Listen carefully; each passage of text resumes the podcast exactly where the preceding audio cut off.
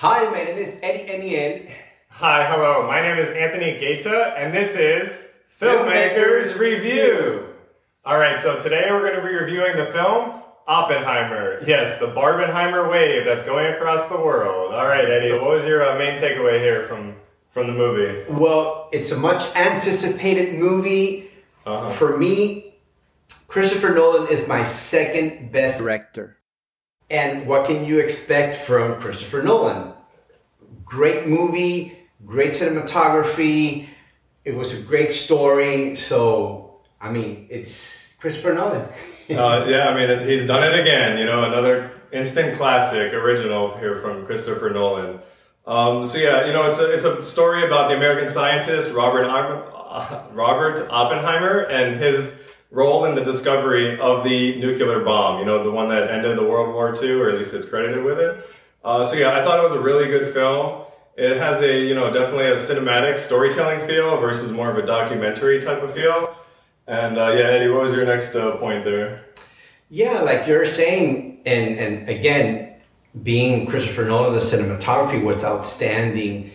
There were a lot of really tight, close-up, centered. I mean, just trying to portray everything that's going on in, in Oppenheimer's mind while doing, you know, this bomb. You know what I mean? Yeah, the battle of morality and ethics, and you know what what happens if this is if he doesn't do it, someone else does it. It could be worse. Yeah. Could be you know like he's he's almost has to do it, even though it's like one of the worst things in the world that he could ever do. So all that conflict, it was really, really well portrayed there. The art design, woof, was really good as well. Like the production design, uh, yeah, Yes, the production yes. value is like top notch, like well up there, very. Absolutely. Yeah. And you know what? The truth of the matter is that it's not as expensive as other Christopher Nolan movies. It was just 100 million. Right. While others like up there, I don't know, 180 passes 200 million. Like Tenet or Inception or The Dark Knight. Yes, yeah, yes. were, So- know, well over 100 million plus. Mm-hmm, mm-hmm. And so the other thing, there was great acting performances by Cillian Murphy as Robert Oppenheimer. Robert Dow- Downey Jr. as Lewis Strauss did an excellent job as well. Was that the general or the The general, army yes, guy? yes, Yeah, who, who, who passed as the villain, kind of, you know, in this film, and Robert Downey Jr. just, just killed it. Yeah, he's not typically. He did kill it. He, right. he's not typically a villain. I mean, it is not the typical villain either, but yeah, I, I mean, after he recruited Oppenheimer, then because of differences of opinion or whatever, he went against him, and that was like a real, real conflict there. So, Was it? Let me ask you this. Uh, I mean, I, I hear what you're saying. I mean, you know, at the end of the day, he is would be considered a villain, but like you said, he's not a typical villain. So I think it's more of him just trying to get, you know, like he had a quote saying that, "Look at me, I made it to the White House." You know, like I'm, I'm he's like secretary of the White House or you know whatever he is, but he has an office in the White House. I think he states one time in the movie. So to him, that was like his main goal, regardless of you know what happens to Oppenheimer or anyone else Yeah. on the way. Like he. He brought up Oppenheimer and then he just like dropped them all. He's like, "See you later." Like, Yeah. I'm, I'm going up this way, and I'm, whatever happens to you, you know what I mean? and that's that's what mattered to him. Just the power of you know just being in the White House and having a position there. That's all what it was about to him. So Like getting to the top of his profession, so to speak. yeah, absolutely, absolutely. So obviously the movie also had great performances of Matt Damon and the rest of the cast, which were a lot of great names. They all performed really, really well. An interesting fact is that mm, I think practically all of the actors took less money than they normally make just to be in a Christopher Nolan film. To be you know what I mean? that, yeah. So so that goes with Christopher Nolan's fame, you know, with actors. That is like, you know what? Okay, I mean, Robert Downey Jr. doesn't have to work a day more in his life because of all Exactly. the, the money he's made already.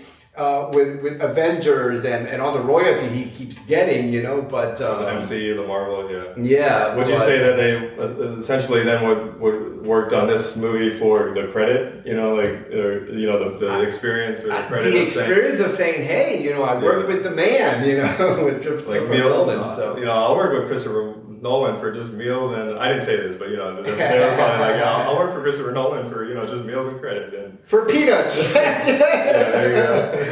That's all. I, oh man, yeah, yeah. You, you've done some working for peanuts before. yeah. we, we, we sure you know that's uh, it's not it wouldn't be unfamiliar to me. Uh, so yeah, like I had said, uh, Christopher Nolan, you know, he's done other classics, you know, like from The Dark Knight, Tenet, uh, Inception, stuff like that. And uh, also, I want to mention this film here reportedly has zero CGI.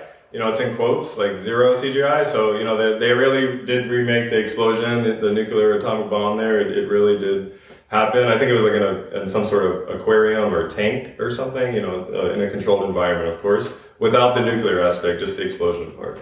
Uh, so that was cool, and I guess most of the other uh, effects were, were actually created in real life to be seen on the screen there. Yeah, when you have a lot of money, you can do that type of thing. exactly.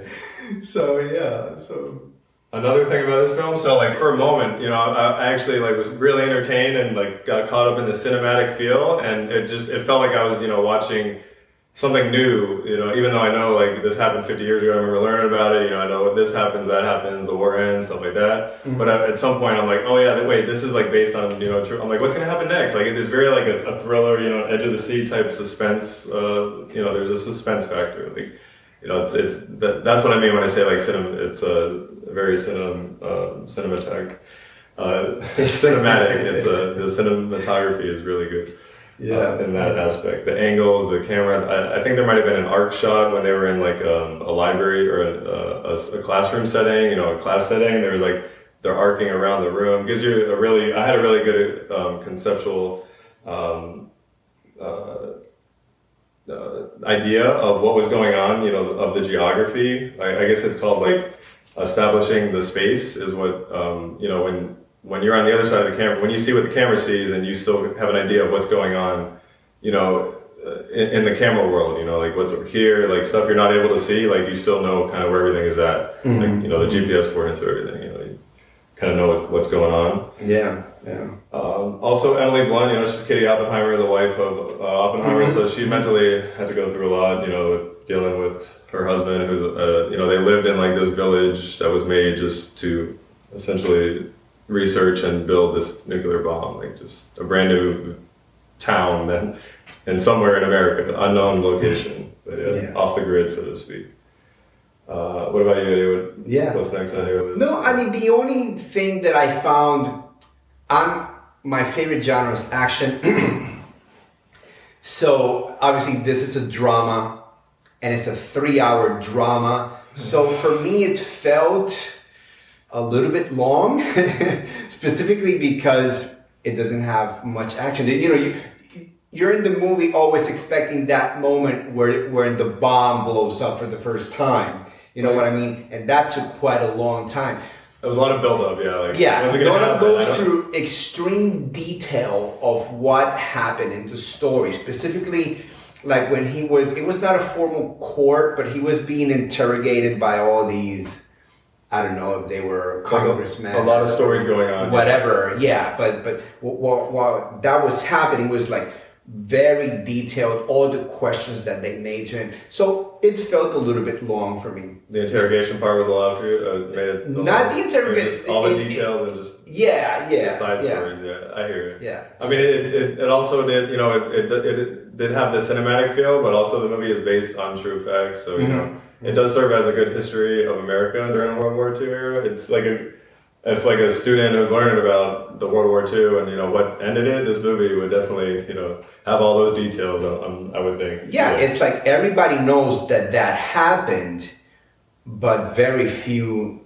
knew, including myself, obviously, what exactly went on to get there. You know what I mean? The sacrifices. It's like limiting the casualties. You know, like you know, you got to do. You have to do something, and also try to limit the casualties. You know, bad things are going to happen because of what's going on in the war and everything. But they were just trying to um, ensure that less things, less bad things would happen at the end of the day. Mm-hmm.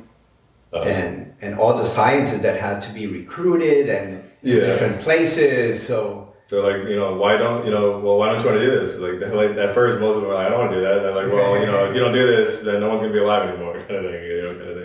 It's like Somebody yeah. else is gonna do it, and they're gonna kill us or something. Right, they're gonna use it on us instead of you know, us potentially using it on someone else. Yeah. Or, you know, America is potentially using it on someone else. Uh, they'll do it on. They'll launch the nuke on, on America. So three, my three main you know points of this movie were that, or the the side plots actually of, of the movie were kind of you know there were several things going on like I did say like the interrogation. You know also. So basically, it's like a physicist uh, trying to just master the quantum uh, mechanics, the, the quantum physics theory. So it kind of reminded me of Ant Man, you know, the Quantumania, like the really tiny world that exists, you know, the invisible um, uh, world that we're not able to see, but that is still there. It's also a country trying to properly plan, for the um, the future and also trying to limit the, the casualties and stuff like that. And yeah, there, I mean, there's like a love a love story which is on every movie's checklist. So those are like you know Yeah. the three main. Yeah. It, it had a beginning, a middle, and an end. Yeah. And speaking of, of love, differently than other Christopher Nolan movies, this one had several sex scenes in it. Well, I hear sex is coming back, like uh, from a person, like an individual told me that you know the sex Oh yeah. back to the So screen. so yeah, oh, for, for sure it came back for Christopher Nolan because again he normally does not do a lot of them. There were there were quite a few, specifically where they're having sex while everybody's being interrogated. Obviously, this is like the Overlay. perspective, yeah, of of Kitty, right, which was Oppenheimer's uh, wife. Like she she knew he was having an affair. Uh, he just said it. He said he was having an affair. So she was imagining, but this is happening right there. So they're having sex with all the people and, and whatever. So so so that that was interesting, and and she's going through all of that. But the truth of the matter is that Oppenheimer had an affair with her with, with his wife No. while she was still married. Well, more than one affair, I believe, as well. I Yeah. mean, he was like known for you know being that type of guy. But I think the the, the reason for that kind of picture that they wanted to paint from Kitty's point of view, Kitty Oppenheimer, was like you know she just found, heard this information, all all her personal you know everything that's going on between her and her husband just got thrown It- out it's there. out like, there, yeah. At like like essentially a court in, a, in court, you know, they're at not at trial, but it's essentially a courtroom. There's like you know lawyers and stuff, and um, so it was like you know her like her feelings, boom, right there, like she, you know, Exposed. exposed, yeah, and it was like overlaid, and um, so I mean, it was a really good way to kind of get into the feelings of, of what that might feel like uh, of Yeah. uh, the wife of someone who's That that's what you get when you screw up while you're married with a guy. well, yeah, I mean, he's like he's learning all this stuff, you know, and well, he's also been battling with you know the physics of you know the world. Like his he doesn't really get much sleep throughout the movie. He's like learning all these physics, you know, uh, um, things are going through his head, like the shaking, you know, the world, the uh, gravitational wave. You know, there's, there's just so many things that are you know. Um, from the, the physics standpoint of, of quantum physics and the, the quantum theory and all that yep.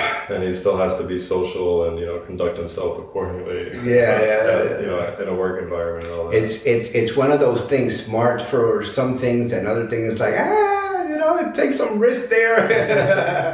the other conflict was Uh-huh. that uh, Oppenheimer was like kind of involved with the Communist Party, so that was part of the Well, major conflict right there. was it Kitty or was it him or Like, It was Kitty, but he gave money to to to the party, and also his his mistress, right, um, was a communist, and so that brought some you know some conflict to the story. That was that was part of it. It's like, hello, you're building an atomic bomb for the United States, you know, and you have relatives, even his brother, by the way. oh well, yeah, they actually a hired him. communist. Well, they ended up hiring his brother. Like he Yeah, he yeah.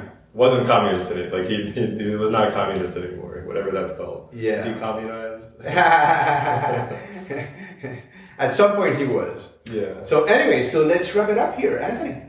Uh, What yeah. are your final first. thoughts? So my final thoughts, you know, my, my last take here is basically, you know, good. Uh, uh, what is it? Sad story, good movie. Uh, I feel like I'm gonna be saying that a lot here um, with these movies that are coming out. You know, just uh, based on the true stories. There's a lot of bad things happen that are true. Apparently, not so good things. Um, but yeah, I mean, really good cinematic, uh, cinematic the uh, movie had a good feel to it. Good good way of telling a story. Uh, very captivating and the lighting was always good. The, the dialogue, the words that were spoken, you know, the actors who are paid to speak uh, let them speak. Uh, th- those words were good. Um, but I just want one quote was you know uh, the general Matt Damon. He's like, uh, there's a near zero chance of human annihilation if the bomb goes off because it's all theory. So then Oppenheimer's like, what do you want for just theory alone? And then General Matt Damon, he's like, well, zero would be nice, you know. Like so, basically, at the time this bomb went off, there was no proof, or they didn't know if it was going to take out the whole world, you know, and human uh, existence. Um, but yeah, overall, I'd say I give it uh, an eight point five overall. Uh, a good movie. And what about? All your- Yeah. I mean, again, it's a Christopher Nolan movie with a huge budget. It's it's good. The only thing again for me is that it, it felt a little long. Again, coming from a person that likes the action. so I'll give it an eight. Yes. Very good. All right. Everybody, don't forget we have our own award-winning film Yeah. Man. Go ahead and check it out. It's on YouTube. We have the link below. Click it, check it out. You're gonna like it, and we'll see you guys on the next one. Thanks again. Like and subscribe. Take care. All right. Bye bye.